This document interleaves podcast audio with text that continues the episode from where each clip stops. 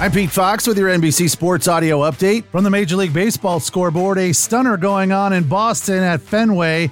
If you see the Jays up on the Red Sox by a touchdown and two field goals, it is not a misprint. Toronto has a 24 run advantage on Boston after scoring in every inning, including 11 in the fifth. They lead 27 to 3. Elsewhere, the Cubs hammered the Phils in Philadelphia.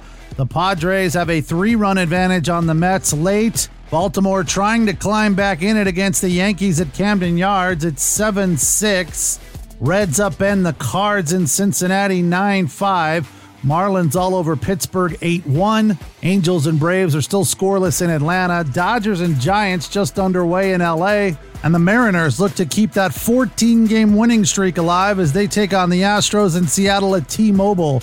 Urquidy versus Gonzales. News from Major League Baseball Rays shortstop Wander Franco probably still kicking himself over this one after having $650,000 worth of jewelry stolen from a $60 safe in the back of a Rolls Royce SUV in the hotel parking lot in Jacksonville while on a rehab assignment. I guess there's a lot to learn from this situation for all you future professional athletes. First of all, why would anyone carry around $650,000 worth of jewelry in the back of a Rolls Royce SUV? And if you were going to, why on earth would you put it in a nice little to go bag with a ribbon on top and a message for a thief saying, hey, steal me? I guess these are all things we can wonder or wander.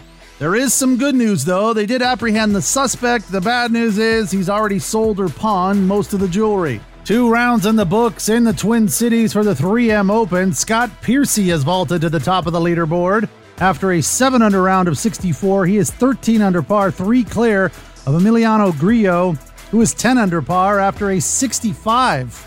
As for the group hanging in there within striking distance, Tony Finau, Robert Streb, Tom Hoge, Doug Ghim, and Sungjae Im are all 7 under par, 6 off the lead. I'm Pete Fox with your NBC Sports Audio Update.